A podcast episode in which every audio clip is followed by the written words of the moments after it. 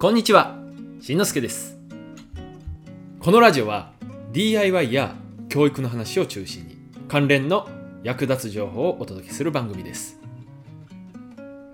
さて今回の話ですがちょっとね、えー路線変更してテレビ番組のお話をしたいと思います。題して「恋はディープに」から学ぶ。ストーリー展開と広告戦略というテーマでお届けします、最近ねテレビ番組テレビドラマ見てますか？僕はめっきり見なくなりました。あのまあね見ようと思えばネットフリックスとかね Hulu それからプライムビデオなんかでね見れたりするんでなかなかねテレビで見る機会ってないんですよ。うん。でねまあ面白そうな番組が始まるなってことでね録画予約だけはしてたりするんですけどもまあ結局ね水じまいというかどんどんどんどんこうハードディスクに、えー番組だけが溜まっていくこんな状況です。似たような方多いんじゃないでしょうか。でねただ、えー僕は最近で言うとまあワンシーズンワンクールっていうんですか？に一つ程度、えードラマとかね、え番組を見るようになってますかね。うん。まあ週1時間程度。ね、え今見てる番組もあります。それがね、えータイトルでもあった「あの恋はディープに」ね、でこれを見ててねちょっと学びがあったので、えー今日はねシェアをしたいと思います。うんまずどんな学びがあったかってね簡単にポイントから言っておくと1つ目ストーリーが分かりやすい、うん、で2つ目、えー CM が邪魔じゃない。まあどういうことかね、えー詳しく説明していきます、えーまずは知らない人もいるかと思うのでそんな方のためにどんな内容のドラマか。簡単にね説明します。まあ、若干ネタバレになるかもしれないですけど序盤でね分かるような話を、えー中心に簡単に、えー説明していきます。まず、えー主演石原さとみさん。それから綾野剛さん。でね、えー石原さとみさんは海洋学者、えー海を研究してる人ですね。学者さんで、えー渚美代さんというような、えー役名です。それから綾野剛さんは蓮田凛太郎という役名でね、えー蓮田トラトラストという、まあ、大きな会社の、えー次男坊、えー御曹司という役です。その他には、えーサブキャラクターとして今田美桜さんそれから渡辺圭介さん、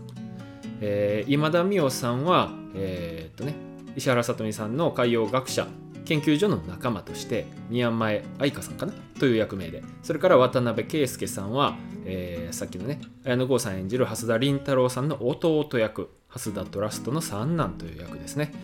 えーっとこの渡辺圭介さん僕ね初めて見たんですけど爽やかなイケメンですね。ど何どんな人かなってちょっと調べてみたら仮面ライダージオウに出てたそうです。で、えーまあ出演は他にもいるんですけど、まあ、メインキャラクターはこれぐらいで内容で言うとそのね、えーまあ簡単に言ってしまえば石原さとみさん演じる渚美桜さんと綾野剛さん演じる、えー、蓮田凛太郎さんの恋愛ものなんですけども、えーストーリーで言うと初回からねちょっと秘密があります。どうやらこのね、えー、渚美桜さんっていうのが怪しいと。何者かわからないと。もしかしたら人間じゃないのか。みたいな、えーのが、えー序盤から分かってきてその秘密をに迫る。それからね、えー、凛太郎さんとのこうなんていうんですかどんどん近づいていく距離みたいな物語です、まあ、少女漫画みたいな感じなんですけども見ててね結構面白くて他にも、えー、凛太郎さんと長男役の孝太郎さんっていうあ長男にね孝太郎さんっていうキャラクターがいるんですけどその人との確執とか。またねえーっと栄太郎さん弟とえー今田美桜さんが演じる宮前愛香さんとの恋愛、うん。まあ、こんな感じで、えーいろんなこう流れはあるんですけども基本は1話完結というかね、うん。ひえー一つの、えー話の中でまとまってでね、えー人間関係も分かりやすくて見てて聞いてて、うん、楽しい番組です。ね。まあ流れ的には上げて下げてまた上げてみたいなね、うんまあ、王道というか次の回の謎。でね、えー興味を持ち上げて終わるみたいなところが、まあ、定番の流れというか、うん、でね、えストーリーが分かりやすいということでね次の予測というかね展開がなんとなくイメージできるんですよ。うん、これ大事ですね。うん、何が起こるかわけわからないっていうような状態じゃないので見てて混乱しないっていうのがねこれまあストーリーが分かりやすいっていうのが大前提というかね、うん、やっぱり大事だなって思います。でね、えー、視聴率、うん、これもやっぱりテレビ番組だったら大事な要素なんですけどもネット記事で見た感じだったら初回10%ちょっと超えて以降は7%とかから8%この辺りをうろうろしてるというような、まあ、安定してるのかな。うん。でねまあいまいちストーリーじゃない視聴率が伸びないみたいなことが書かれてあったんですけどあそうなんかなって僕その視聴率あんま詳しくないんでね。他の2020年とか21年の番を調べてみたんですけど、まあ、軒並みね10%以下がほとんどです。すごい人気こうね、うん、盛り上がってる番組で10%をちょっと超えるぐらいっていうことでね。まあまあ悪くはないんじゃないかなと。で10%って聞くとまあ高いなっていうイメージはないんですけどね。一昔前のテレビドラマとかで人気のある番組だったら 20%30% ものによってはね40%近くとかねえー、視聴率があった時代もあります。まあ結構前かな？20年15年それぐらい前のドラマであると。うん。でもね今はなかなかやっぱり数字が出ないんですよ視聴率がね。うん。大河ドラマで20%いくかいかないかみたいな、うん、これねお年寄り、まあ、まあ言い方悪いですけどね。年配の方が見てるっていうことでねやっぱり視聴率は高めです。うん。でねまあここで広告戦略の話をしたいんですけどもあの CM ってテレビのね見てて邪魔ですよね、うん、僕はね邪魔に感じます。まあどうしてもねテレビ番組だったら CM が間に挟まるのでその間にトイレを済ましたりだとかうんまあ人によってはねこうねチャンネル変えちゃう人もいてるかもしれません、うん、で僕はまあ録画をして見ることが多いんですけど録画だったら当然ねスキップしてしまったりだか広告をね CM をね。うん。まあそもそも録画の段階で CM が入らないようにスキップするみたいな機能もあったりするのでそうなってしまうと、えー、CM 自体を見る機会っていうのがゼロになります。で少し前の放送でも似たような話をしたんですが CM とか広告とかうん。まあ何にしてもそうなんですけど見られていないっていうことはそこに存在していないのと同じみたいなね話をしたんです。でねこの番組の広告戦略で言うとあの CM が邪魔じゃないんですよ。でねどういうことかっていうと見られる工夫見ていて邪魔にならない工夫をしてるんです、うん、具体的には CM の出演者をねこのドラマの出演者で埋めている。まあ全てできるわけじゃないと思うんですけどね。番組の制作費とかのスポンサーの関係もあるんで。ただ、えー、例えば、えー、番組と番組の間に流れる CM で石原さとみさんとか今田美桜さんが出演している CM 薬の CM を流してたりだとか綾野剛さんが出てる家電の CM を流してみたりだとかで、ね、渡辺圭介さんが、えー、出てる漫画の CM うん。でね、そこでは原作では別の視点で描かれてますみたいなちょっと興味をそそるような、えー、載せ方をしてあったり広告の仕方をしてあったり、えー、動画配信についても広告がありますね CM がありますね、うん、サブストーリーというかね、えー、スピンオフというかあのメインキャラクターじゃない人たちが出てる番組をねえー、っと動画配信サービスでやってますよみたいなね、うん、このふこういうふうにねなると CM が邪魔じゃないんですよ。CM もドラマのこう流れでね見てしまうと。うん。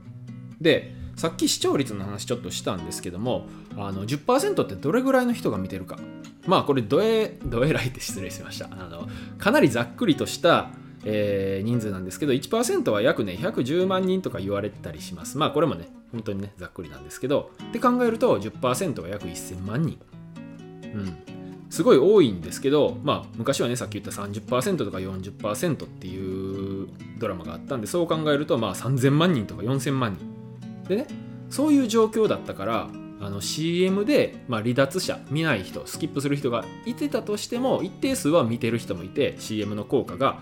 あってでね多くの企業は儲かったと思うんですけどもでもまあ今実際ねテレビ離れとか言われててテレビを見る人が減っていると。まあ単純にね、えー、3分の1としましょうか。だったらね見てもらえる人を増やすというね作戦をやってるわけです。見てる人がテレビ自体を番組自体を見てる人が3分の1になったんならそのね CM を見てくれる人を3倍に増やしましょう。みたいなこうねターゲットを絞った戦略。うん、ある意味囲い込みというかね、うん、まあこれはね企業努力広告を作る側の努力であったりするんですけどもね実際、えー、僕はね CM も見てしまっています。はい。まあネット番組と比べるとやっぱりねなんでかんで言ってテレビ番組って制作費もすごいかかってると思うんで、うん、見てしまうとやっぱりね面白いんですよ、うん、というわけでまあね今日の話をまとめますと「えー、恋はディープに」を見てね学んだこと、えー、ストーリーが分かりやすい、うん、それから CM が邪魔じゃない。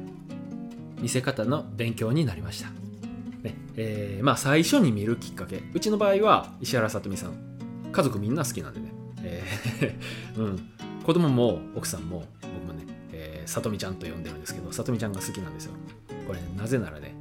ちょっと関係のない話ですけどうちの奥さんねちょっとさとみちゃんに似てるんです。はい。ということでね、えー、次回からはまあねそんなところにね目を向けながら見てもらうっていうのも別の楽しみ方として面白いんじゃないでしょうか。そして今晩ですねついにさとみちゃん演じる渚美桜さ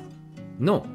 正体が分かりそうな雰囲気です、ね。えー、見逃してる方やもう一度見たいっていう方それからねさっき言ったサブストーリーなんかもあるのでこれがね気になる方は Hulu がおすすめです。うん、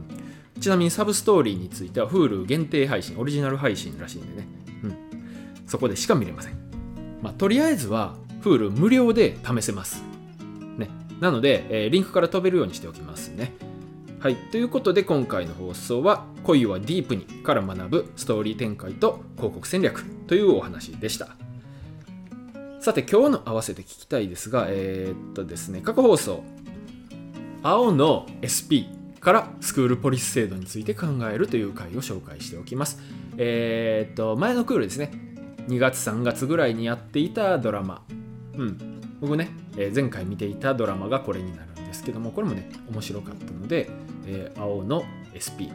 スクールポリスという制度について考えた回です。えー、合わせて聞いてみてください。今回も最後まで聞いていただき、ありがとうございました。